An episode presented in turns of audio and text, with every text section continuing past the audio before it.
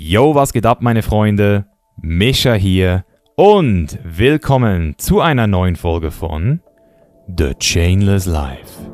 Schön, dass du wieder hier bist und wir haben es in der letzten Folge schon angesprochen. Wir haben seit einer Woche ein neues Podcast-Cover.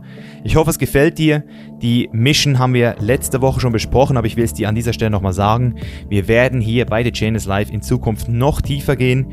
Mein Commitment, diesen Podcast noch besser zu machen, sowohl qualitativ als auch inhaltlich, steht. Deswegen, wenn du geile Leute kennst, Experten auf ihrem Gebiet, Leute, die wirklich real sind und reale Stories zu erzählen haben, dann schick uns gerne eine E-Mail an info at mit deinen Vorschlägen. Du kannst uns natürlich auch direkt mit diesen Leuten verbinden, connecten. Wir sind da wirklich sehr offen, weil ich will wirklich hier auf diesem Podcast weiterhin reale Gespräche führen und wirklich deep gehen. Deep in die menschliche Psyche, in den Verstand, in die emotionalen Bereiche, in die geistigen Bereiche, weil dort ist wirklich das Gold begraben.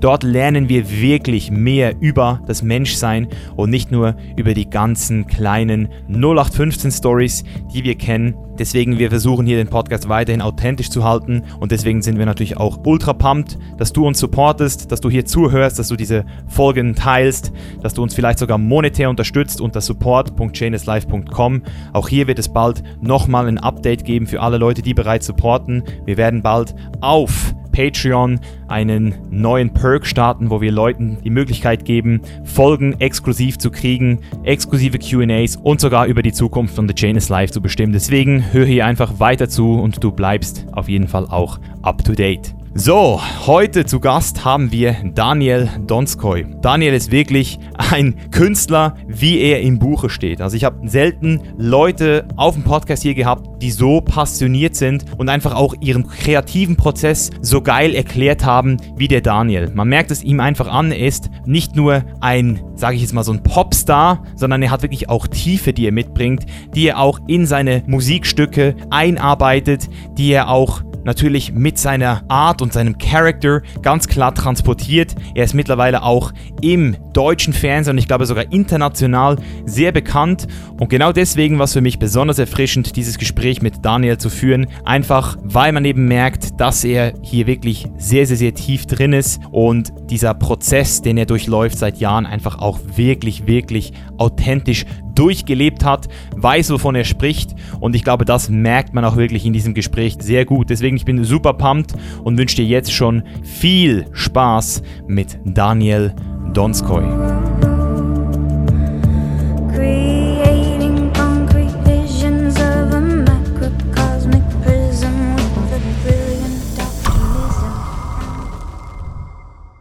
Alright aus Buenos Aires nach Berlin, glaube ich, oder nee, Daniel? nach Köln, heute nach Köln. Was machst du gerade in Köln? Äh, ich habe ihn noch gedreht bis vor zwei Wochen, bevor dieser wunderschöne Outbreak uns alle etwas gestoppt hat. Ähm, jetzt bin ich gerade hier, schreibe Musik und bin gerade dabei beschäftigt, meine EP zu mixen und schicke mir mit lauter Produzenten alles über übers Internet hin und her, was die Arbeit ein bisschen schwieriger macht, aber man hat auch Zeit, was gut ist. Okay, das heißt, dein kreativer Prozess, erklär mal, wie sich der jetzt vielleicht ein bisschen verändert hat. Also was merkst du selbst in dir jetzt gerade, wie sich das verändert hat? Uh, selbst in mir merke ich, dass ich mich gerade extremst disziplinieren muss, nicht lethargisch zu werden, uh, weil ich habe das Gefühl, ich habe momentan sehr viel Zeit. Deswegen habe ich auch Zeit zum Chillen, was aber ein Trugschluss ist, weil man hat nicht mehr Zeit, sondern man hat einfach, die essentiellen Dinge sind weggefallen. Man muss sich aber trotzdem genauso viel disziplinieren und sich einen Tagesablauf bauen. Und das ist noch so ein bisschen schwierig. Ich bin jetzt noch ein bisschen am Adjusten an die ganze neue Situation. Aber den Kreativprozess hat es einfach massivst verändert, weil ich bin ein Mensch, ich arbeite am liebsten face-to-face. Ich versuche auf Technologie zu verzichten im Kreativprozess. Das macht es natürlich extra schwer gerade. Ja, das glaube ich. Das ist für dich eine Ultra-Umstellung. Und vor allem, weil du ja auch so ein kreativer Typ bist, ist es wahrscheinlich auch die Disziplin. Also ich weiß nicht, du machst auf mich einen super fitten Eindruck, aber vielleicht kannst du da nochmal so sagen, wie sieht denn jetzt ein Tagesablauf aktuell aus, wenn der perfekt, wenn der jetzt perfekt funktionieren würde, so? Also momentan ist wirklich Aufwachen, ich schlafe aus. Das ist ganz gut ist. Ich habe jetzt wirklich die letzten Monate nur gedreht und hatte massiven äh, Schlafmangel. Den habe ich jetzt die letzten zwei Wochen wirklich nachgeholt. Äh, ich wache auf, ich trinke einen Liter, einen Liter Wasser mit äh, Zitronensaft. Ich gehe raus in den Park, ich mache Sport draußen, mein erstes Workout. Dann gehe ich zurück. Am Anfang morgens schreibe ich immer eher, als Musik zu machen. Also dann schreibe ich an meinem Skript und arbeite an verschiedenen Konzepten. Dann esse ich, danach fange ich an mit der Musikproduktion Ich habe mein Klavier zum Glück hier und drei Gitarren, schreibe halt neue Songs, versuche neue Sachen zu mischen. Am Nachmittag nehme ich mir Zeit für eine Ruhephase, dann gehe ich nochmal Sport machen und abends äh, schaue ich. Ich versuche gerade jeden Abend tatsächlich einen Film zu gucken und bin arbeite mich gerade durch so Klassiker von Wim Wenders und sowas, also wirklich so aus den 70er und 80er Jahren und von ähm, von Rainer Werner Fassbinder. Da arbeite ich mich gerade so durch die ganzen alten Filme, für die man normalerweise nie Zeit hat. Krass, krass. Lässt du dich denn auch von Filmen inspirieren? Also mich würde es einfach interessieren, weil wir haben bisher sehr wenig Künstler hier auf dem Podcast gehabt, okay. so richtige Artists, weißt du. Und was mich schon immer interessiert hat, ist, wie man sich als Künstler so diese Inspiration holt. Also woher kommt die? Kommt die eben aus Filmen, aus alten Musiktracks oder sitzt du manchmal einfach da und dann wirst du vom Blitz getroffen? Also wie fängst du an, Texte zu schreiben und dieser ganze Prozess? Bei der Musik ist es so, ich fange nie mit dem Text an. Ich fange immer, für mich hat ein musikalisches Stück das Gefühl steckt eigentlich in der Musik, im Instrumental, im Track. Und danach versuche ich aus diesem Gefühl heraus einen Text drauf zu basteln. Das heißt, ich verbringe im Kreativprozess mit der Musik zuerst einfach Zeit am Jam. Ich setze mich ans Klavier und fange an zu spielen und schaue, ob irgendwelche Melodiefetzen bei mir hängen bleiben. Dasselbe mache ich auf der Gitarre, versuche in diesem Augenblick noch überhaupt nicht an einen Text zu denken, sondern mich zu 100 Prozent auf das Gefühl zu fokussieren. Weil sobald ich weiß, was ich spüre, kann ich es auch textlich beschreiben, weil der Text in einem Stück ist ja eigentlich nur dazu da, um dem Zuhörer das Gefühl nahezubringen und zu erklären oder eine Geschichte zu erzählen. Und bei meiner Musik ist es so, es ist sehr R&B-driven, Blues-driven, Urban Pop. Und es geht in erster Linie darum, ein Gefühl oder eine Geschichte innerhalb von drei Minuten so zu fokussieren, dass du es dann mit dem Text entsprechend auch erklären kannst. Aber es fängt eigentlich immer mit der Melodie an. Mhm. Und diese Melodie, die löst in dir ein Gefühl aus. Und dann ist es ja ultra, also ich sage immer, die Gefühle sind die Sprachen des Körpers. Ja also meine Wörter sind limitiert. Also das, was ich sage, ist limitiert mit dem, was ich fühle. Gibt es da einen Prozess oder ist es einfach so ein Flow-Gefühl? Schreibst du da Wörter auf, die passen zu dem Gefühl oder fließt es einfach raus aus dir? Äh, na, ich habe das große Glück, dass ich in meiner Schauspielausbildung natürlich mir die ganzen Texte der großen Dichter reingezogen habe. Also deutschsprachiger Raum Goethe, Schiller, englischsprachig Shakespeare, Tennessee Williams in der modernen Zeit. Das heißt, ich bin aufgewachsen mit sehr, sehr vielen Büchern, aber auch in der Ausbildung ging es darum, zu analysieren und zu studieren, wie Menschen seit Jahrhunderten es geschafft haben, Gefühle mit Sprache auszudrücken. Ich selber bin da natürlich auch limitiert, wir sind alle limitiert, wir sind aber nur bis zu dem Zeitpunkt limitiert, bis wir lernen, wie es geht. Und ich habe zum Glück das Handwerk Schauspiel gelernt und das Handwerk Schauspiel gibt dir genau diese ganzen Tools. Es gibt dir die Tools, sich mit deiner Sprache, auch mit deinem Körper natürlich auf der Bühne, aber wenn du im Film drehst, hast du oft nur die Sprache, weil du viel mit den Augen spielen musst, lernst du es, dich auszudrücken, weil man kann ein Gefühl, man kann es nicht immer pinpointen, man kann nicht sagen, ich fühle mich jetzt schlecht oder du musst dann anfangen rauszufinden, warum fühle ich mich jetzt schlecht? Ich fühle mich gerade schlecht, weil ich Angst habe.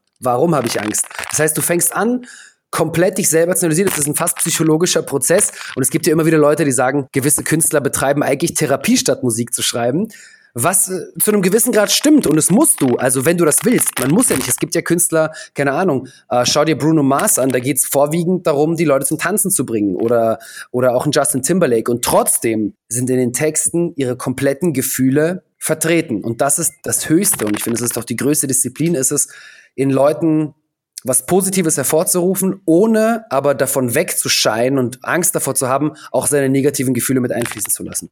Ja, also das ist lustig, dass du das sagst mit der Psychologie, weil das ist ja genau das, was in einem Coaching passiert. Du versuchst mit der Person zusammen diese Gefühle in irgendeiner Weise zu kontextualisieren. Also woher kommt dieser Kontext? Was siehst du manchmal auch? Und das ist lustig, dass du das sagst, weil viele Künstler, also auch Curse hat mir das zum Beispiel gesagt, der schreibt dann wirklich von seiner eigenen Erlebnisse Sachen auf, ja. die sind dann manchmal auch fiktiv, aber das ist aus seinem Herzen raus und das ist schon, würdest du sagen, dass sich das dann auch danach besser anfühlt, wenn du das komplett aufgeschrieben hast oder ist es so ein Release, wenn du das dann auch an die Welt gibst? Also wo selbst spürst du denn auch für dich die therapeutischen Effekte jetzt? Es ist ein zweischneidiges Schwert, weil natürlich das Problem ist bei einem Track, bei einem Musiktrack, Du kreierst ihn ja zur Reproduktion. Du kreierst ihn und dann wird er immer wieder angehört. Das heißt, das Problem im schlimmsten Fall, wenn du was massiv Traumatisches geschrieben hast und dieser Track wird dann erfolgreich, wirst du bis zum Ende deines Lebens mit diesem Track konfrontiert sein. Das heißt, du musst ganz genau aufpassen, wie du es sagst und was du sagst, damit dich das, was du aufgeschrieben hast, dich selber nicht verletzt. Natürlich, im Augenblick des Schreibens ist es ein massiver Release. So, wenn du dann aber, zum Beispiel, ich sitze jetzt gerade seit vier Tagen in einem Track und da geht es um eine Beziehung, die kaputt gegangen ist. So, Ich höre mir diesen Track jetzt jeden Tag zehnmal an. Natürlich muss ich versuchen, mich vom Gefühl zu entfernen und das von außen zu betrachten, weil sonst würde ich ja jedes Mal mein Trauma wieder erleben. Und das ist nicht geil. Ja. Aber der Initial Release ist natürlich wundervoll. Und danach muss man sich davon lösen, weil du musst es nur, in, du musst ja den, das Gefühl nur im Moment des Schreibens haben und dann bei der Performance, wenn du auf der Bühne bist. Aber musst dich versuchen, davon zu lösen, von dir aus, wenn andere Leute den Track hören. Sonst würdest du dir inevitable, limitless, endless ja. Trauma zufügen. In der, in der Wiederholungsschlaufe. Ja, genau. Ja. Ja, ich sehe das. Du musst einmal rein, du musst es einmal raushauen und dann, ich weiß nicht, vielleicht kannst du mal einen Song nennen, wo du das Gefühl hattest, also ich kenne das von meinen Videos. Je realer ich in einem Video bin, also ich habe zum Beispiel Videos gemacht, wo ich wirklich aus meinem Herzen raus meine Stories mit Psychedelics erzählt habe. Und das waren die Videos, wo ich fast schon also ich bin so froh, habe ich sie gelauncht, weil das waren die besten Videos, die ich jemals gemacht habe. Ja. Aber gleichzeitig hatte ich auch am meisten Schiss, die überhaupt online zu stellen. Gab es bei dir auch mal so einen Track? Und welcher war das vielleicht auch, wo du so fast schon so Angst hattest, ihn an die Öffentlichkeit zu lassen? Tatsächlich ist es bei den neuen Sachen gerade noch mehr, weil ich habe dieses Jahr gelernt, noch realer tatsächlich zu schreiben. Wobei letztes Jahr hatte ich einen Track, der hieß uh, Didn't I Say So? Und dazu haben wir auch ein Video gedreht. Und das ist halt über so einen Typen, der wirklich lost ist. Die Beziehung geht kaputt. Er denkt sich die ganze Zeit, fuck, deine Außenwelt wird dir schon helfen, aber keiner hilft. Die Freunde helfen nicht, die Familie hilft nicht, sondern alle sagen nur, didn't I say so? We knew it's gonna fucking go to shits. So, und dann haben wir ein Video gedreht, in dem halt ein Typ fiktiv, basierend auf dem, was ich erlebt habe,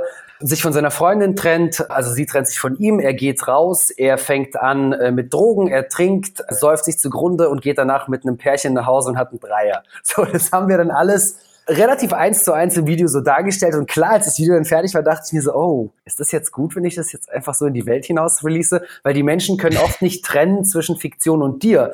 Und natürlich haben danach alle mir geschrieben so, ah, ist das, was du machst? Äh, säufst du, nimmst du Drogen und hast immer Dreier? Und dann meine ich so, nein, ich habe das nicht immer. Ja, ich habe gewisse Sachen davon erlebt und finde es auch nicht schlimm und ich wollte sie eigentlich auch gar nicht dramatisieren. Aber das Problem war, im Track habe ich einen Typen gezeigt, der das alles aus Verzweiflung macht. Aber in meinem Leben, wenn ich sowas gemacht habe, es war nicht immer Verzweiflung, manchmal war es auch einfach Spaß. Ich hatte Bock darauf. Und dann hatte ich plötzlich Schiss dass ich dadurch all meine in gewisser Weise Exzesse und alle meine exzessiveren Phasen plötzlich gejudged habe. Und ich habe sie nicht gejudged, persönlich. Aber der Track hat dazu geführt, dass die Außenwelt dachte, ich würde sie judgen. Und das hat mich gestört. Krass. Das ist so zum ersten Mal auch so diesen Heat zu kriegen, zu wissen, so, hey, die, wie die Leute über mich denken, ist doch irgendwie relevant, weil man denkt manchmal Natürlich. so, man ist eigentlich völlig autonom. Also ich sage ja selbst auch immer, Leute, ihr müsst selbstbestimmt sein, ihr müsst selbst auf eure Werte gucken, aber es ist ja ultra schwer, wenn du dann ich meine, du hast ja Tausende, Hunderttausende von Fans worldwide. Ja, du kannst dich auch nicht lösen. Man kann sich nicht lösen. Du kannst ja. komplett, also klar, man versucht im Entstehungsprozess nie einen Track so zu machen, damit es jemandem gefällt, weil das ist der Downfall. That, that's when you begin to crumble. Natürlich kann man aber nicht aufhören und komplett ausblenden, dass du es ja für ein Publikum machst, weil darum geht's ja. Du machst es ja trotzdem für Menschen. Und auch das ist wieder ein zweischneidiges Schwert. Du musst es versuchen, deine Gefühle so authentisch wie möglich reinzubringen, sie anderen erklärbar zu machen, aber ohne darauf zu verzichten, zu hundertprozentig authentisch zu sein. Und das sind ja eigentlich ja. zwei Dinge, die so kontrovers sind, dass sie nicht möglich sind. Und das ist ja genau die Kunst bei den Künstlern, die dich inspirieren. Und zum Beispiel für mich Leute wie Freddie Mercury, Michael Jackson, Justin Timberlake, die Größen des Pop-Business, weißt du? Prince, das waren alles Menschen mit A, sehr gebrochenen Charakteren, vor allem bei Freddie Mercury zum Beispiel. Auf der anderen Seite Freddie Mercury ein manisch-obsessiver Mensch damit, dass er erfolgreich sein will. Und das war aber seine Anziehung. Das war alles. Das war seine Anziehung. Das war aber auch sein Erfolgsgeheimnis. He was so sure that he's number one, that he became number one. Glaubst du auch an diese Manifestation, dass wenn du deinen Mind darauf programmierst und keine Option mehr offen lässt, dass es nicht so ist, dass du es dann wirklich auch manifestierst? Ich glaube an Consequentialism. So, if you really want something, mhm. you can't, also wenn du wirklich was willst und dir dein Ziel, ich glaube an Zielsetzung. Ich bin weniger esoterisch, was dieses Manifestieren angeht, das Aussprechen, aber ich bin hundertprozentig davon überzeugt, ohne Ziele kommt man nicht nach vorne. Und ich bilde mir genau meine Ziele ein und ich denke sie mir aus und danach gucke ich, wie ich da ganz rational, was kann ich tun, um diesem Ziel nahe zu kommen. Ganz, ganz banal. Ich will in einer Golden Globe Awards Serie mitspielen. Was kann ich dafür tun? Ich suche mir eine Agentur in England, ich suche mir eine Agentur in Amerika. I go up for auditions für Projekte von Regisseuren, die ich geil finde und muss dann manchmal zu anderen Sachen Nein sagen. Das macht es natürlich sehr, sehr schwer, weil es kommt immer auf dem Weg kommen Temptations und es kommen immer irgendwelche Sachen, die dich eigentlich weg von deinem Ziel bringen könnten, wenn du darauf eingehst. Und du musst immer versuchen, dir vor Augen zu halten, was war das Ziel? Was war der Weg, den ich mir vorgestellt habe und diesen dann zu gehen? Ich finde es unglaublich, unglaublich inspirierend, dass du gerade Consequentialism erwähnst, weil das ist etwas, was für viele Leute immer noch sehr verwerflich klingt. Dieses, der Zweck heiligt alle Mittel, weil das kannst du auch falsch verstehen wieder. Du kannst Absolut. ja dann wieder sagen, der geht über Leichen für sein Ziel. Aber wiederum, wiederum sind die Leute, die es wirklich weit gebracht haben, immer so eingestellt gewesen. Moralisch und ethisch hast du natürlich immer noch die Wahl, über welche Leichen du jetzt gehst. Na, die Leiche darf nur deine eigene sein. Deine Leiche darf ja nur die eigene sein. Also wenn du sagst zum Beispiel, keine Ahnung, du kriegst ein Angebot für einen Film oder du kriegst ein Angebot für einen Plattenlabel-Deal zum Beispiel. Dieser Deal hat aber nichts mit einem Deal zu tun, den du eigentlich unterschreiben wollen würdest. So, dann ist die Leiche, wenn du Nein sagst, dein Erfolg. Weil es könnte ja sein, dass kein besserer Deal kommt. Aber wenn du dir von vornherein gesagt hast, sowas unterschreibe ich nicht, darfst du ja nicht anfangen, gleich ab Tag eins deine eigene Moral zu untergraben. Weil dann kannst du gleich aufgeben. Also, ja. klar, man sollte nicht sich die Ziele setzen und dafür andere bluten lassen. Das ist falsch. Hm. Ja, ich denke, mit diesem Consequentialism kommt auch wirklich ein Test für dich selbst, was deine Integrität betrifft, oder? Dass du halt wirklich auch 100 Prozent immer wieder getestet wirst vom Leben und geiles Thema gerade, super philosophisch, aber ich glaube, diese Mischung aus koste es, was es wolle und ich weiß aber genau, welche Linie ich fahren will, diese Prinzipien, diese Werte auch wirklich zu kennen von dir selbst und zu wissen, bis wo du gehst für dich selbst. Aber das kannst du ja erst herausfinden, wenn du weißt, was du genau möchtest. Also zum Beispiel, ich weiß, ja, ja. für mich ist meine Arbeit das Wichtigste, weil sie nicht meine Arbeit ist, sondern mein Leben. Ich habe das große Privileg und das Gefühl, dass ich da ein Riesenglück habe, dass ich, fuck, I'm allowed to make music. I'm allowed to be in films. Ich darf meine, ganz, ganz banal gesagt, meine Fresse dafür hinhalten, andere Leute zu berühren. Und das ist ein Riesengeschenk und dafür gebe ich alles weil ich sonst auch ganz auf der anderen Seite überhaupt nicht wüsste, wofür ich existiere. Ich bin so ein Mensch, so ich habe mich wirklich schon als kleines Kind immer wieder gefragt, why the fuck am I on this planet? Wozu bin ich hier? Es kann nicht sein, dass mein einziges Ziel und mein einziger Grund ist, mich zu reproduzieren. Und diese Reproduktion ist ja das Einfachste, was wir machen können. Wir finden uns einen Partner und haben Kinder. It's the easiest thing. Ja. All you have to do is sex. Aber sich mit sich selbst auseinanderzusetzen, reflektieren, in die Momente, die wehtun, reinzugehen, um damit vielleicht in anderen Menschen was auszulösen, ist schwieriger. Und da weiß ich ganz genau, dass das bei mir eine viel größere Priorität hat als per se die klassische Reproduktion oder so ein Beziehungsding gerade. Mhm. Das ist jetzt ein geiler Punkt, den du ansprichst, weil ich habe mir auch so ein bisschen deine Biografie durchgelesen und du bist ja, so wie ich das gesehen habe, schon mit fünf Jahren zum Klavier gekommen. Mhm. Jetzt vergleichen wir mal Daniel Donskoy mit irgendeinem anderen jungen Fünfjährigen, der genau die gleichen Skills hatte wie du, genau die gleichen, den gleichen Drive, aber vielleicht aus irgendeiner Weise aufgrund der Eltern, aufgrund der Situation das nicht gekriegt hat. Glaubst du, dass es bei dir so auch passiert wäre, wenn du damals an diesem einen Tag nicht ans Klavier gekommen wärst? Wäre das auch später passiert? Weil die Karriere, die du ja hinter dir hast, die ist ja mit fünf Jahren, ist die ja gestartet. Mhm. Vielleicht kannst du da mal so ein bisschen reingehen, ja. diese, in diese Story. Mhm, naja, ich würde sagen, bei mir hat viel was mit der Erziehung zu tun. Meine Familie kam aus der Sowjetunion und Sowjetunion hieß Bildung, Sowjetunion hieß Erfolg, Sowjetunion hieß Leistung. Und das sind drei Grundelemente, die in mich implementiert wurden als Kind. Es wurde von mir erwartet, mein Maximumpotenzial aus mir rauszuholen. Und es war sehr gut, weil ich hatte eine strenge Erziehung. Aber die war nur basierend darauf, weil meine Eltern wussten, okay, der Junge muss keine Hausaufgaben machen, der Junge muss nicht mehr zuhören und schreibt trotzdem gute Noten in der Schule. Das heißt, wenn ich mal nicht mit einer Eins nach Hause gekommen bin, waren sie komplett enttäuscht. Unverständlicherweise. Als Kind habe ich es nicht verstanden.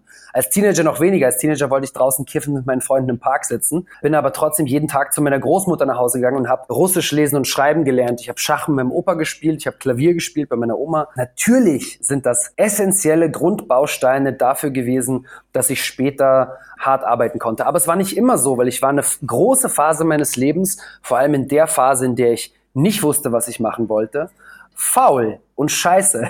Ich war ein Scheißkind eine gewisse Zeit. Wirklich. Weil als ich meine Schule fertig gemacht habe, das Abitur in Israel geschrieben habe, bin ich nach Berlin gezogen, habe in einer Bar angefangen zu arbeiten, habe mich komplett im Nachtleben verloren und war nur noch äh, drauf und beim Party machen. Habe während der Zeit Biologie studiert und habe genau das aus den Augen verloren, was mein Ziel war. Ich wusste eigentlich voll früh, dass mich Entertainment interessiert. Trotzdem habe ich mich irgendwie vom Weg abbringen lassen, auch aufgrund von Druck von der Familie. Der ist dann plötzlich umgeschwungen und ich war dann so, ja, okay, dann gehe ich halt akademisch studieren. Habe dann zwei verschiedene Studiengänge versucht und war bei beiden massivst unglücklich und habe mir während der Zeit einfach das Hirn weggeblasen. Mit ganz viel Techno. Aber auch diese Phase war essentiell, weil erst als ich da war, dass ich überhaupt nichts mehr wusste, überhaupt keinen Peil mehr hatte, wie ich irgendwie eine existenzielle Form von mir selbst wiederfinde und ich wirklich auch mir es nicht gut ging, habe ich gemerkt, oh fuck, you actually know exactly what you want. You know exactly what you always wanted. And what you always wanted was to go into the entertainment industry. Und dann war es ganz klar, fuck, bewerb dich. Dann habe ich einen Studienplatz bekommen in Berlin und in München. Und dann habe ich mich nochmal in London beworben und habe ein Stipendium für Schauspiel und Gesang in London bekommen. Und von da an war ganz klar, und das war vor neun Jahren jetzt, the only thing that's to get me there is existentialism, knowing what you want and going for it. Können wir nochmal in diesen einen Moment reingehen? Also war das ein Moment? War das so ein Low Point? War das so ein Schlüsselmoment, wo du gesagt hast, fuck, Alter, eigentlich wollte ich doch Künstler werden. Gab es diesen einen Moment? Ja, 100%. Und wenn ja, würde mich super interessieren, was da genau so die Gegebenheiten waren. Äh, naja, das war halt so eine Phase, es war Sommer in Berlin, ich glaube, das war 2010. Und ich habe im Tacheles gearbeitet. Das war ein besetztes Künstlerhaus in Berlin, was jetzt leider durch die Gentrifizierung geschlossen wurde.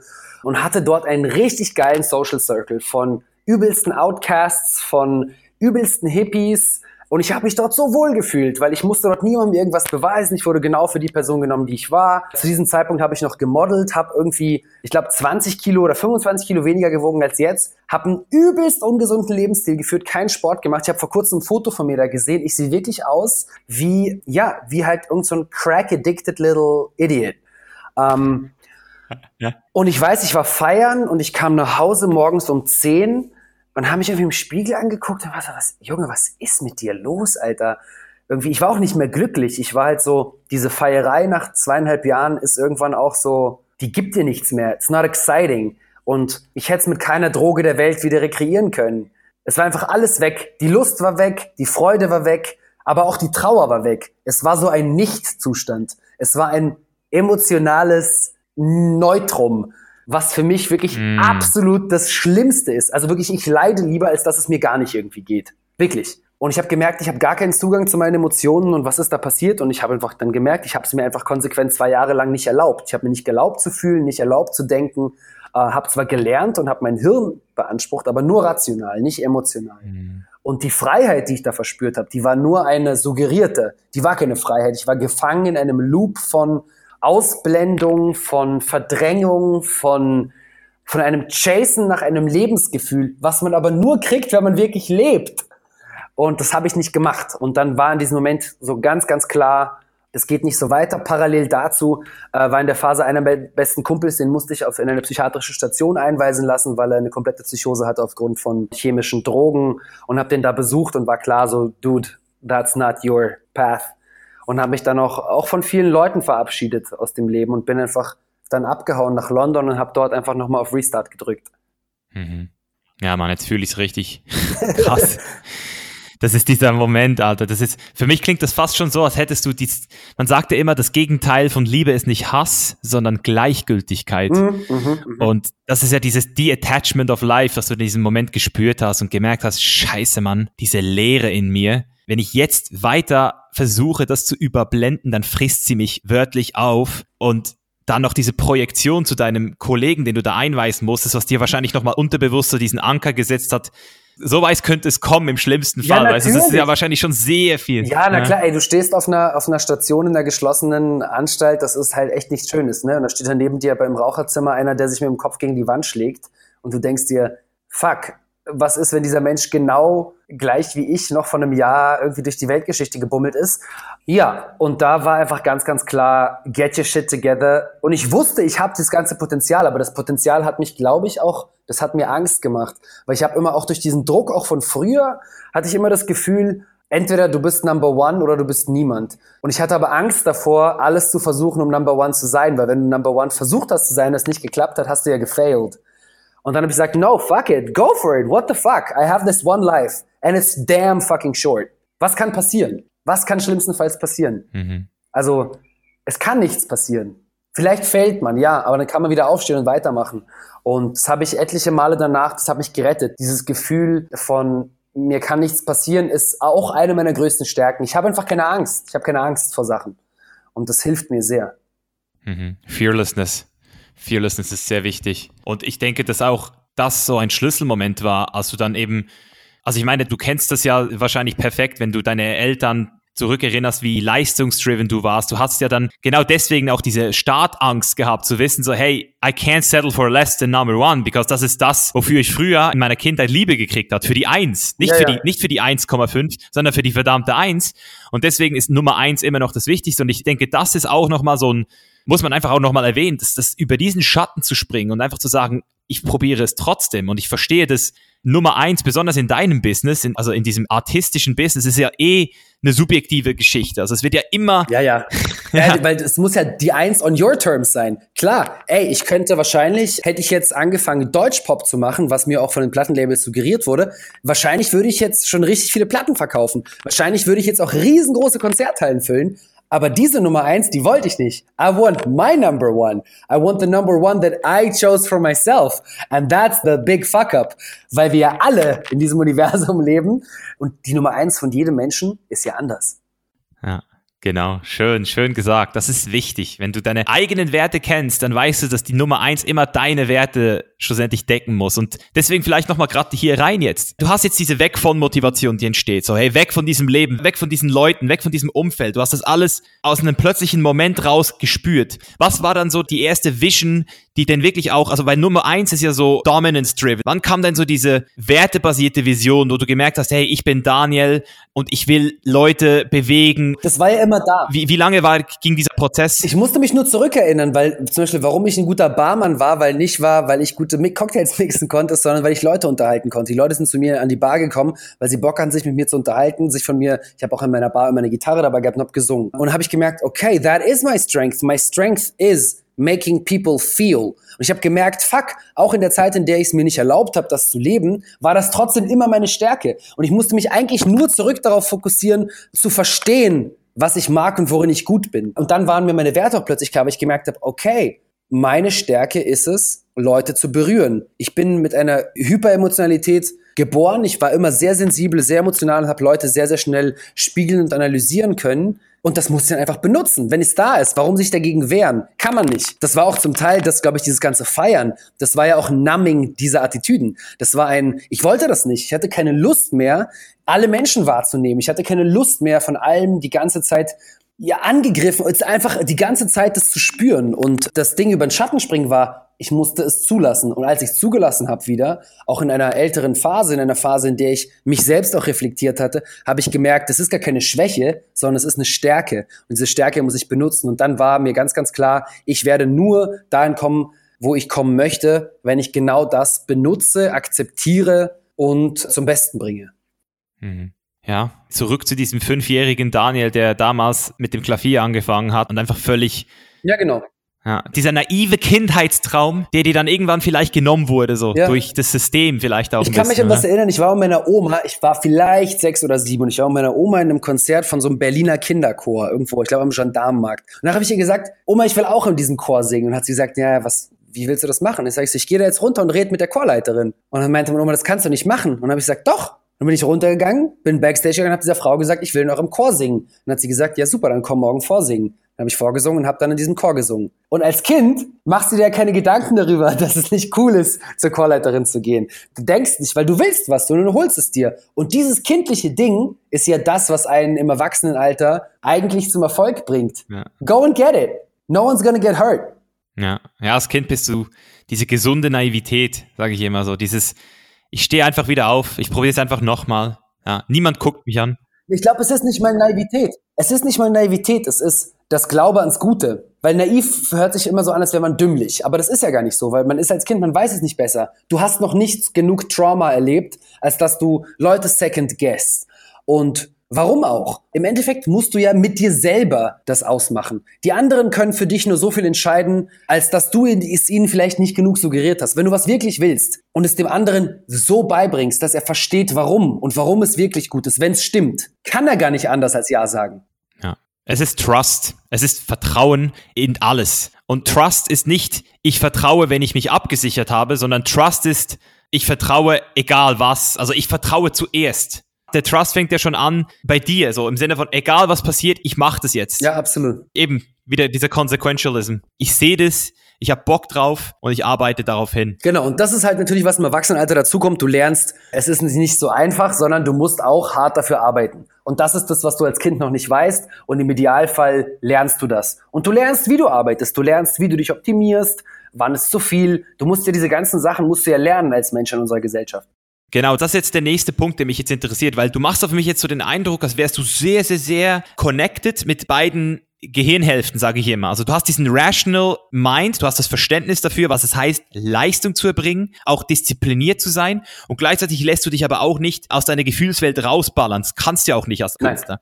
Deswegen hat es denn diesen Moment gegeben, wo du gemerkt hast, hey, jetzt bin ich an einem Punkt in deiner Karriere. Du kannst auch gerne mal so ein bisschen erklären, wie die letzten neun Jahre so im was du da so durchgemacht hast, gab es in diesem Moment, wo du gemerkt hast, shit, jetzt bin ich an einem Punkt, jetzt brauche ich Support. Weil als Künstler denkst du halt immer so, hey, der Typ hat's geschafft. So, das ist Drake oder ähm, Bruno Mars. Das ist ja nicht also man denkt immer so, wow, das ist eine Person. Nein. Aber ich bin mir jetzt sicher, auch bei dir, Daniel, also wie viele Leute stehen hinter dir und wie helfen dir die, deine Greatness zu erreichen? Naja, das ist immer wieder neue, also es kommen ja immer wieder neue Leute ins Leben. Also 2011, als ich in der Schule angefangen habe, ist dein Support System das Studienfach, deine Lehrer, deine Tutoren. Ich war immer ein Mensch, ich habe immer sehr, sehr gerne nach oben geschaut. Ich bin ein Mensch, ich lasse mich sehr, sehr gerne inspirieren. Deswegen habe ich auch selten nach unten getreten und hatte nie das Gefühl, dass ich über Leichen gehen musste. Weil die Menschen, die mich inspirieren, ich brauche immer Menschen, auch, auch wenn es jetzt mein Agent ist, mein Manager, I wanna look up. I never wanna look down on people. Ähm, das ist Fluch und Segen zugleich, weil manchmal merke ich, ich kann zu jemandem nicht mehr hochschauen und dann beende ich die Beziehung. Das klingt jetzt sehr böse, aber das ist Teil des Consequentialisms. Ich möchte inspiriert sein. Und ich hatte das große Glück, immer wieder inspirierende Menschen zu haben. Also die erste Inspiration, die ich habe, sind wirklich meine beiden Eltern, weil das sind zwei Leute. Meine Mutter war 20, mein Vater war 22. Die hatten ein sechs Monate altes Kind und sind aus der Sowjetunion nach Deutschland gekommen und haben sich dann den Arsch aufgerissen, um Deutsch zu lernen, sich zu integrieren, um eine Arbeit zu finden, zu studieren und alles dafür zu tun, um ein selbst ein gutes Leben zu haben und dem Kind ein gutes Leben zu bieten. Das heißt, das ist mein erstes Support and Value System. Ich denke mir, fuck, I got chances that other people didn't get. Das ist meine Grundlage von allem. Natürlich dann kamen Lehrer dazu, die Leute, die mir beigebracht haben, meinem Handwerk nachzugehen. Das war für Jahre lang mein Support System. Und dann fängt's an in der professionellen Karriere mit deinen Agenten. Meine erste Agentin, war eine ganz, ganz tolle Frau in London, Lindsay Kuttner hieß sie. Ich war auch ihr erster Klient als Senior Agent und wir hatten eine sehr, sehr intensive Beziehung. Und es war geil, weil wir beide uns daran aufgegeilt haben, dass wir gerade zum ersten Mal genau den Sachen nachgehen, den wir seit langem wollten und haben uns gegenseitig krass, krass hochgepusht. Irgendwann hat das aber auch dazu geführt, dass wir so eng waren, dass es nicht mehr so gut funktioniert hat. Und ich habe ein Jobangebot in Deutschland bekommen für St. Mike, für die Serie, die ich jetzt die letzten, also jetzt drehe ich gerade die dritte Staffel, die letzte Staffel. Und es war plötzlich mein erster großer, äh, es hätte in England zwei Serien gemacht, die waren auch sehr, sehr valuable, aber ich hatte noch keine Hauptrolle. Dann habe ich die Hauptrolle bekommen. Natürlich ändert sich in diesem Moment was. Plötzlich bist du auf roten Teppichen, du gehst zu Veranstaltungen, äh, viele Leute wollen was von dir Du musst in diesem Zeitpunkt Leute haben, auf die du vertraust. Bis heute ist an erster Stelle immer noch meine Familie, vor allem weil sie nicht im Business sind. Die können mich immer von jeder Wolke runterholen, auf der ich tanze. Es beeindruckt sie auch nicht, wenn ich sage, ah, oh, ich war jetzt gestern hier und da und habe mit so mit dem und dem geredet, sagen sie, ja, who is that? Und das ist geil. Genauso habe ich tolle Freunde. Die meisten meiner Freunde sind nicht im Medienbiss tatsächlich. Und es gibt mir ein riesengroßes, ja, eine große Hilfe und eine große Security. Ich habe auch schon große Fehler gemacht, was Managements angeht. Ich habe mich managen lassen von jemandem, der mir nicht gut getan hat, der mich runtergezogen hat, der ohne meines Wissens mit mir Sachen gemacht hat, die nicht cool waren. Und das merkst du im Nachhinein auch, dass nicht immer der, der du denkst, der dir am meisten hilft, tut das auch wirklich. Weil viele Menschen leider tun sehr viele Sachen, um sich selbst in erster Linie zu helfen. Oder es gibt viele Menschen, die angekraxt sind und die kaputte Egos haben oder kaputte, kaputte Kindheiten, kaputte Sachen.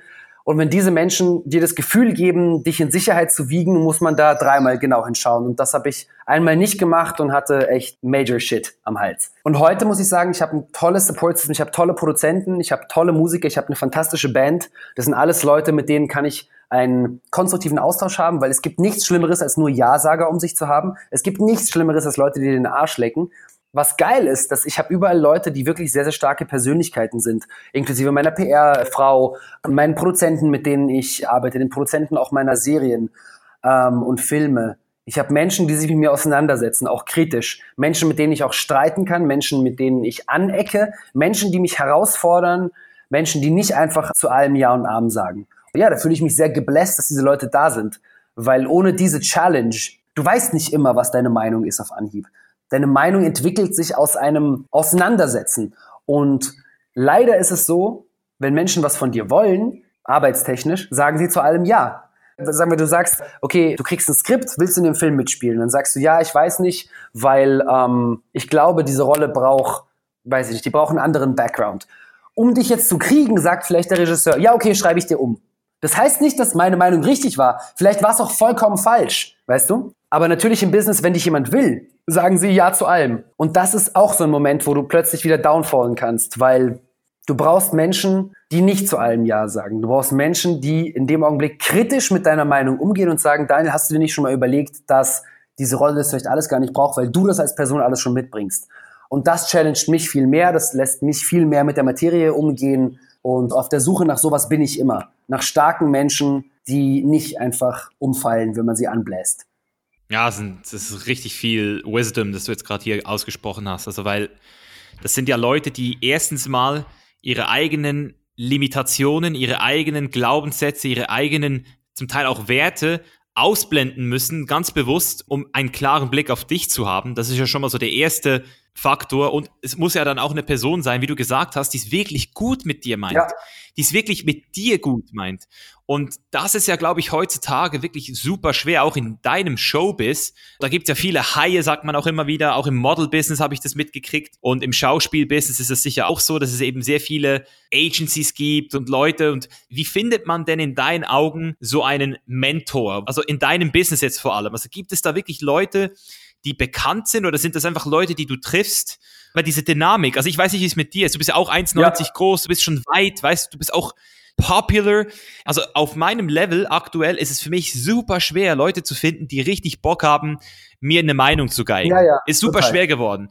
Also es gibt immer wieder Leute, die sich dazu anbieten, aber es ist auch wieder da schwer, dann Leute zu finden, die trotzdem irgendwo noch deinen Wertekodex verstehen und dir helfen wollen. Also Man darf halt nie davor wegscheinen, auch wenn jemand sagt, ich will mit dir arbeiten, weil ich mit dir viel Geld verdienen will. Das finde ich eine geile Ansage. Muss ich ganz ehrlich sagen. Früher hätte ich gesagt, oh, auch schon wieder so jemand, der einfach nur Geld ist. Nein, es geht in unserem Business, deswegen heißt es auch Business, ob es Entertainment-Business ist oder egal, es geht auch ums Geld verdienen.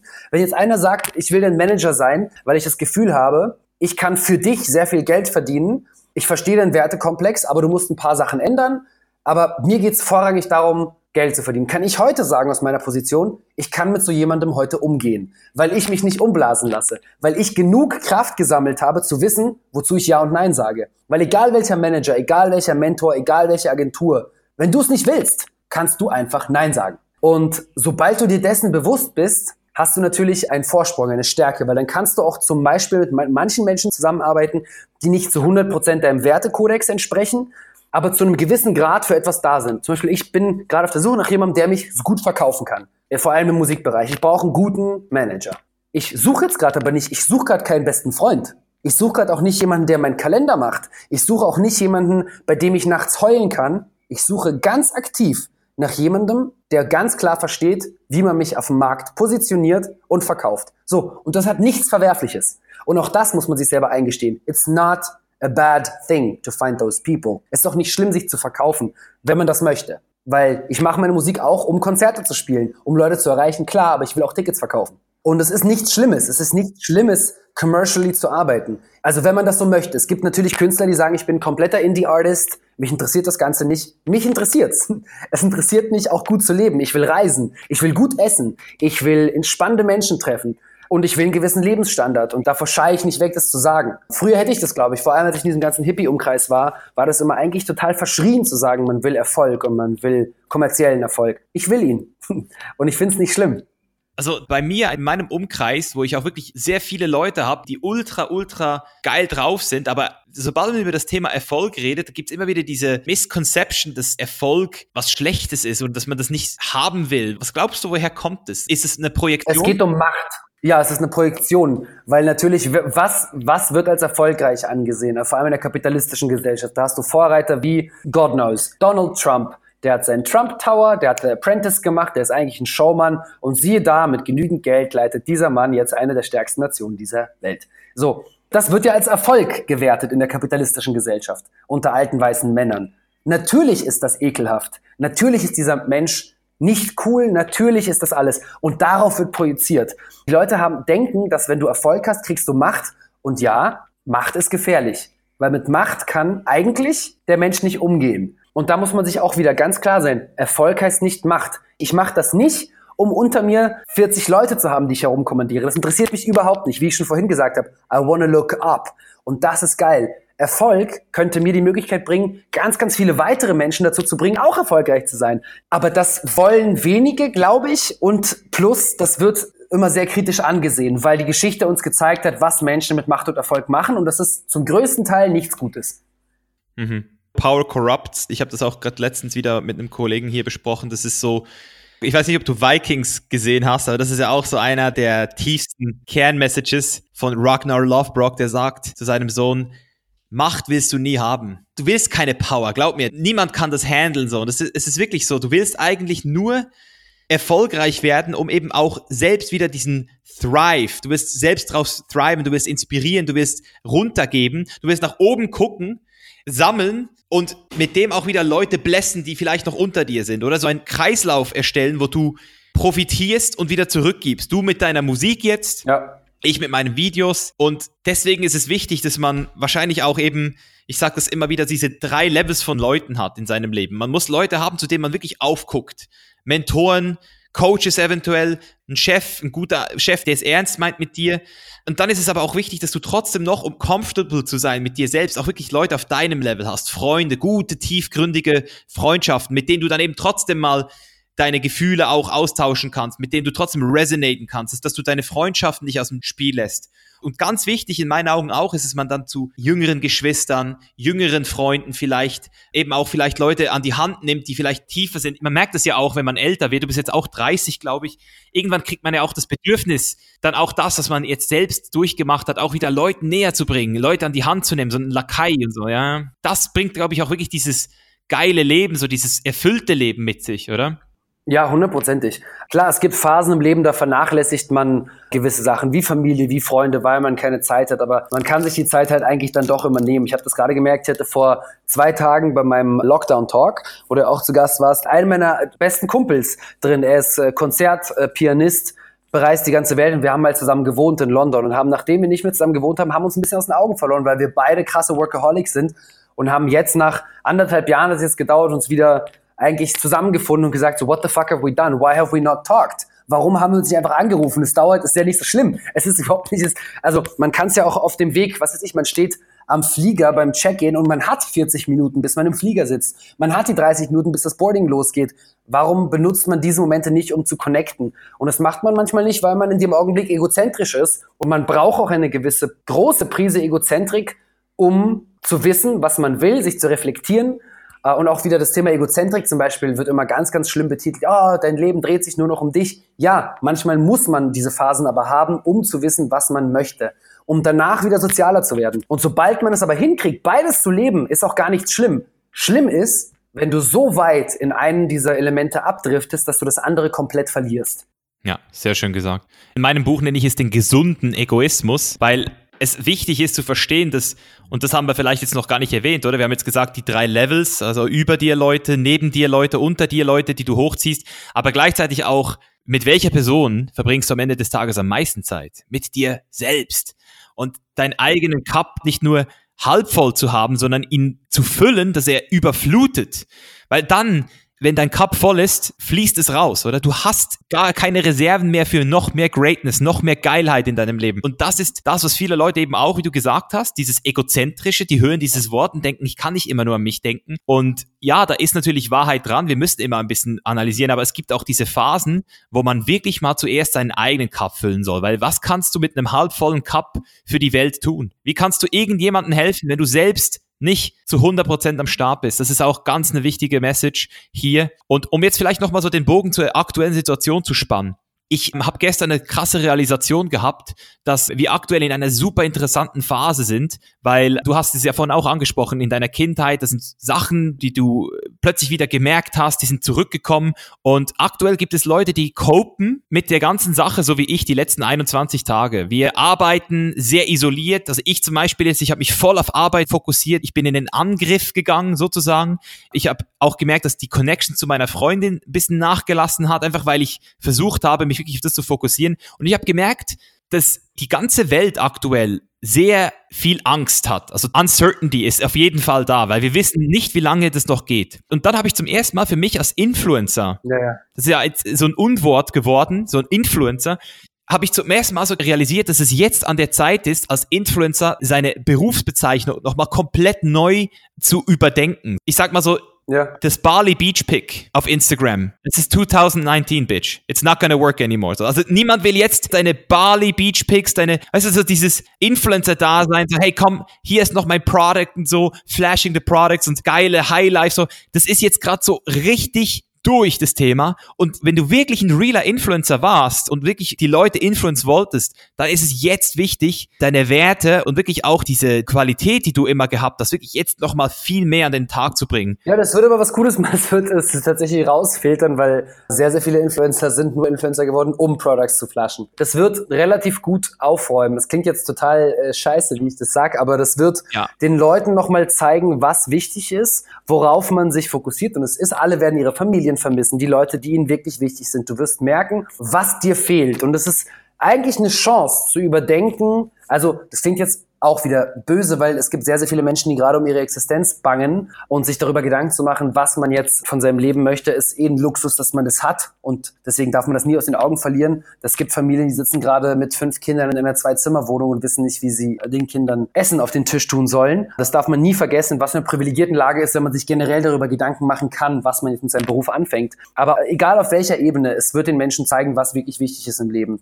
Äh, und wichtig ist, was wir gerade besprochen haben, es ist, dass du Menschen um dich herum hast, die du lieben lieben kannst und dass du einen Purpose hast. Und ob dein Purpose jetzt ist, äh, Leute zu influenzen oder ob dein Purpose ist, deine Kinder großzuziehen, das nimmt sich da nichts. Jeder hat seinen Purpose und man darf auch niemandem einen anderen Purpose aufzwingen wollen. Aber ich glaube, viele Menschen werden hier rauskommen, im Idealfall hoffentlich in naher Zukunft, ohne dass die finanziellen Schäden so groß sind, dass man sich nicht davon erholen kann und werden gemerkt haben, dass sie näher an sich dran sind. Und das ist eigentlich eine Chance für die Gesellschaft.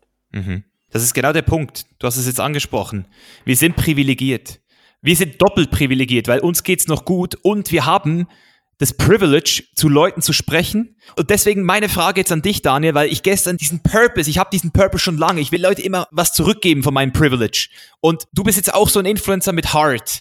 Du bist jetzt zwar nicht so dieser, du bist ein Star, du bist ein fucking Schauspieler, ein fucking Music Star, ein Popstar, aber was denkst du denn ist jetzt in dieser Zeit aktuell für jemand, der auf Instagram 150.000, 200.000 Leute erreicht? Was glaubst du, was müssen diese Leute jetzt machen? Was ist unsere Mission jetzt gerade? Also ich kann dir sagen, was mich berührt ist, wenn ich sehe, dass sie reflektieren, dass sie tatsächlich ihre Reflexionsprozesse auch der Welt präsentieren, dass sie zeigen, dass sie darüber nachdenken, was sie tun, dass sie ihnen zeigen, dass sie wissen, dass sie privileged sind, dass man behind the scenes gucken kann, dass es halt nicht mehr das Bali-Pick ist, wie du gerade sagst, dass sie den Menschen erkennen, weil keiner will gerade Fakeness. Manchmal will man Fakeness und es ist nichts. Weißt du, es gibt, ich bin auch manchmal, ich gehe auf Instagram und ich habe nach einem harten Tag am Set und ich habe einfach nur Bock, mir schöne Bilder anzugucken. Und ich habe Bock zu gucken, wie irgendwer auf Bali hockt, weil ich mir in dem Augenblick überlege, oh, da wäre ich jetzt auch gerne. Manchmal habe ich da Bock drauf, aber gerade habe ich da gar keinen Bock drauf. Jetzt möchte ich sehen, was für Menschen dahinter stecken und mir da auch dann Gedanken machen, ob ich diesen Menschen weiterhin folgen möchte. Das heißt, es ist eine Chance, eigentlich gerade Quality Audience zu gewinnen, weil du, wenn du dich jetzt wirklich präsentierst, jetzt ist die Zeit, wo sich Menschen mit dir auch auseinandersetzen als Person. Und you can show yourself for real and take the risk. Maybe people are not going to like what they're going to see, but that's okay too. Weil as long as you're okay with what you're showing, the world is fucking fine. Ja, Mann. Geil gesagt, geil gesagt, Mann. Und du sortierst auch nochmal aus. Du kannst Farbe bekennen jetzt. Du kannst jetzt zeigen, was dich authentisch berührt, was dich jetzt authentisch antreibt. Und es wird Leute geben, die vielleicht weggucken werden, die es vielleicht nicht geil finden werden. Aber du wirst Leute, neue Leute finden, die das geil finden und also ich habe für mich jetzt eine Sache gemerkt, wir sind sehr primitiv immer noch. Wir haben ein 200.000 Jahre altes verdammtes Amygdala-Brain, das nur darauf aus ist, uns zu verteidigen. Und auf Verteidigungsmodus zu gehen heißt, ich suche mir einen Gegner. Und der Gegner ist, meistens ist es Bill Gates oder es ist Donald Trump, es ist die Elite, es ist 5G. Diese ganze Verschwörungstheorie, die jetzt gerade aufkommt, ist das typische Zeichen von Leuten, die zugemacht haben. Und mir wurde das gestern so bewusst, dass ich einfach gemerkt habe, shit, Alter, jetzt müssen wir einfach Values deliveren fürs 2020. Das, was vorher passiert war, dass wir heute hier sind, das System, das war zu viel. Und jetzt müssen wir zurückrudern. Jetzt müssen wir zurückrudern und wieder zu uns zurückfinden. Absolut. Hundertprozentig. Und ich glaube, es ist wirklich eine Chance. Man hat gerade wirklich die Möglichkeit, sich mit sich selber auseinanderzusetzen und dafür darf man keine Angst haben. Mhm, genau, dieser Prozess, den wir auch vorher schon beschrieben haben, dieses Low, das viele Leute jetzt vielleicht haben werden, das einfach mal als Chance zu sehen und zu sagen, hey. Nee, auch es zu akzeptieren. Es ist halt so. Die ganze Welt wird ein Low haben. Also du bist nicht A, bist du nicht alleine und B, hilft es halt nicht, sich auch darüber aufzuregen über die jetzige Situation, weil it's the politicians who are gonna decide when we're gonna be back on the roads. It's not us. Ja, Mann. Daniel, wann hören wir den ersten Inspirational Post-Corona-Track von dir? Kommt da was? Hast du das Gefühl, du willst in der Richtung was machen oder findest du, das ist zu früh jetzt? Äh, nee, ist noch zu früh, aber ich glaube, inspirational enough it's gonna be, wenn ich jetzt in der Zeit die Zeit nutze, um meine Tracks fertig zu bringen, damit sie dann im Sommer rauskommen. Ich glaube, im August, im August kommen die nächsten Releases. Und dann im Idealfall hoffe ich, ich hoffe einfach wirklich, sobald es möglich ist, gehe ich auf die Straße, ich spiele dann, glaube ich, auch mal, ich gehe wieder basken. Ich glaube, ich gehe wieder draußen, aber auf der Straße spielen, sobald es geht. Einfach, weil große Konzerte wird es erstmal nicht geben, Geil. aber auf der Straße im Park, da habe ich so Bock drauf. Das kommt bald. Ey, Alter, das musst du aber unbedingt filmen, Alter. Das werde ich checken, das ist geil. Mache ich auf jeden Fall. Ja, Mann. Das ist, das ist ein wahrer Künstler, Mann. Der braucht keine Gigs, Alter. Der geht auf die Straße. Ey. Das macht so einen Spaß ich sagte, ich habe etwas gelernt in den letzten Jahren, als ich auch angefangen habe, mich eben wirklich mehr, mehr, mehr mit Realness zu beschäftigen und Purpose. Und ich habe auch ein Video gemacht auf YouTube, wo ich so 21 Jobs die man jetzt im 2020, sage ich mal, auf jeden Fall machen kann weiterhin. Und Künstler ist ja so eine Sache, weißt du. Früher, als ich so 18 war, da bin ich so durch die Straßen gelaufen am Mittag. Ich habe so gearbeitet, gut gearbeitet in einem Swisscom-Shop, habe Handys verkauft, habe harte Arbeit gemacht. Und dann gab es diese Typen, die dort am Straßenrand so Klavier gespielt haben, weißt du, so mit dem Geldbox am Boden. Und ich habe die früher immer so gejudged, ich habe früher immer so gesagt, scheiße, alter Mann, die machen ja gar nichts aus ihrem Leben. Und jetzt zehn Jahre später gucke ich die Leute an und sag, alter, das ist ein geiler Typ, der scheißt drauf, was Leute über ihn denken, der steht dort an der Straße mit einem Hut, macht genau das, was er will und verdient auch damit sein Geld. Das ist geil, Mann. Das ist inspirational. Ey, total. Klar, man judgt sich eh fast immer selbst, aber ich auch auf der Straße spielen ist geil. Klar, äh, ich glaube, jeder, auch jeder auf der Straße spielt, will eigentlich lieber groß im Konzert spielen, aber beides zusammen, wenn man das kombinieren kann, ist das wundervoll. Nice. Jetzt bei dir, die nächsten Tage, Wochen, hast du Ausgangssperre bei dir. Was ist jetzt dein Plan? Wie hat sich jetzt dein Plan verändert so, so in den letzten drei Wochen und drei Monaten? Ähm, ja, übelst. Also eigentlich war ich mir sicher, ich bin Ende Mai mit dem Drehen fertig dieser Serie, bin danach ein freier Mensch, mache im Sommer einen Kinofilm und werde noch dieses Jahr auf Tour gehen und release meine ganze Musik. Der Kinofilm ist jetzt auf nächstes Jahr verschoben worden. Die Dreharbeiten dieser Serie finden jetzt bis Mitte Oktober statt Boah. wahrscheinlich. Das heißt, ich habe jetzt Zeit, meine Musik auf Vordermann zu bringen. Äh, ich habe mir einfach versucht, die Sachen, die mir wichtig sind, jetzt für diese Phase zu tun, weil die kann ich jetzt machen. Das, was ich alles alleine machen kann, ich schreibe gerade an zwei Script-Ideen, die will ich jetzt fertig schreiben in den nächsten drei, vier Wochen. Ich will mich auf ein, wieder auf ein gutes Fitnesslevel bringen. Ich lerne gerade jeden Tag neue Bodyweight-Übungen. Das macht großen Spaß. Ich äh, koche jeden Tag. Man kann sich schon geil beschäftigen. Wie gesagt, ich lasse mich gerade von geilen Filmen inspirieren, zu denen ich sonst nie Zeit habe und werde das genauso weitermachen. Ich werde einfach weiter Sachen finden, ja, die dafür sorgen, dass es mir gut geht und die dann tun. Weil das ist das, was ich mir selbst gerade tun kann und mir auch schuldig bin. Schön, sehr schön gesagt. Einfach Inspiration tanken. Und dann, God knows, man kann es nicht planen. Yeah, and you can't fucking plan, so don't. Es bringt halt nichts. Es bringt auch nichts, sich jede Woche einen neuen Plan zu machen, der dann zerschossen wird. Dann macht man sich ja nur selber fertig. Ja. Don't plan and even don't hope. Weil Hoffnung ist auch eine ganz fiese Falle, weil Hoffnung setzt voraus, dass der aktuelle Moment gerade nicht gut genug ist. Und ja, total. Es gibt ein Buch, das heißt A Man's Search for Meaning von Viktor Frankl. Das ist eins meiner Lieblingsbücher. Das ist ein Psychologe, der war im KZ und hat dort jahrelang überlebt. Und natürlich ganz viele seiner Leute, die im KZ mit ihm waren, hat er gesehen, wie die gestorben sind. Und er sagt, dass die Leute, die gestorben sind, waren die mit Hoffnung. Die, die immer gehofft haben, dass es diese Weihnachten, dass sie diese Weihnachten vielleicht wieder ihre Familie sehen und es dann wieder hoffnungslos war, die trotzdem wieder enttäuscht wurden. Nach Weihnachten sind immer die meisten Leute gestorben, hat er gesagt. Und er Ach, hat diesen stoischen Purpose gesehen in das, was jetzt gerade passiert, ist ein Teil meines Purposes. Ich bin hier, um das Beste zu tun. So wie du jetzt auch die Chance hast, nicht zu hoffen, sondern einfach im jetzigen Moment alles zu, eben wie du gesagt hast, kochen, sich Zeit nehmen für Sachen, die man nicht gehabt hat, reconnecten, dass du alles das jetzt als Teil deiner Journey siehst und dadurch wahrscheinlich auch um einiges einfacher durch diesen Prozess kommst, als immer wieder zu hoffen, ja, in Deutschland, ja, vielleicht Ende Mai dann Quarantäne weg, okay, vielleicht nochmal im Juni komme ich dann vielleicht wieder ins Gym, kann ich dann vielleicht noch meinen Wettkampf machen, kann ich dann vielleicht noch wieder auf die Bühne, Hoffen ist jetzt gerade sehr destruktiv. Auch wenn wir es natürlich manchmal sich erwischt, es trotzdem zu machen. Ja, na klar, aber noch besser ist es doch, wenn man sich bereit macht für den Moment, wo es wieder vorbei ist. Das heißt, you don't have to hope, you can just be certain that the moment it goes back up, you're there. Ja, Mann. Und das ist halt geil. Jetzt habe ich aber echt noch eine Fitnessfrage an dich zum Thema äh, so Outdoor-Training. Ich mache gerade so relativ viele Hit-Workouts, also hier High-Intensity-Training-Sachen. Habe aber das Gefühl, ich lose gerade so ein bisschen, aber so die Stärke. Ist es besser, man baut erst die komplette Core Strength wieder auf und geht dann erst wieder Hit trainieren, damit man dann viel mehr Muskelgruppen mit Hit trainiert? Oder, oder ist andersrum auch gut? Das größte Problem mit Hit ist ja, dass du einen limitierenden Faktor ins Spiel nimmst, den du eigentlich nicht hättest bei einem normalen Krafttraining, und zwar deine Ausdauer und deine Kondition. Das heißt, Muskelaufbau funktioniert eigentlich durch Akkumulierung von Volumen, von Reps. Das heißt, sagen wir jetzt mal, du machst vier Sätze, saubere Klimmzüge und schaffst jedes Mal so zwischen acht und zehn Reps, das traue ich dir jetzt zu. So, ähm, saubere acht bis zehn Klimmzüge. Und du machst immer aber drei bis vier Minuten Pause dazwischen. Dann schaffst du immer wieder fresh acht bis zehn Reps und hast am Schluss im besten Fall so zwischen 32 und 40 Reps gemacht. Und wenn du jetzt aber Hit machst und nach 30 Sekunden wieder an die Stange gehst, dann übersäuerst du viel schneller, deine Kondition lässt nach und du machst die Übung erstens unsauberer, zweitens mit weniger Intensity, weil du weniger Reps schaffst und hast am Schluss nicht diesen Hypertrophy-Effekt.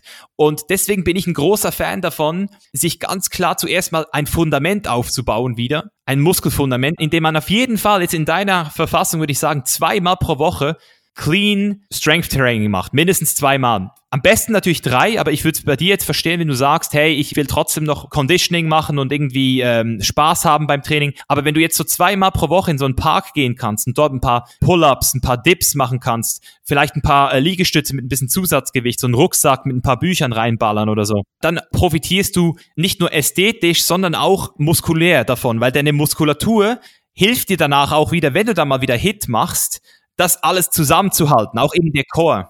Genau. Ja, das, das habe ich nämlich gerade gemerkt beim Hit-Training. Ich, ich schaffe zwar viele Raps und alles und ich habe eine gute Ausdauer gerade, aber ich merke, ich habe danach, also ich habe meine Muskeln irgendwie nicht so gearbeitet. Ja, ich maybe I lose body fat, but I'm not building muscle. Und es ist so, bin ich gerade am, am Austangieren ohne Gym, wie ich das, wie ich das gerade richtig mache.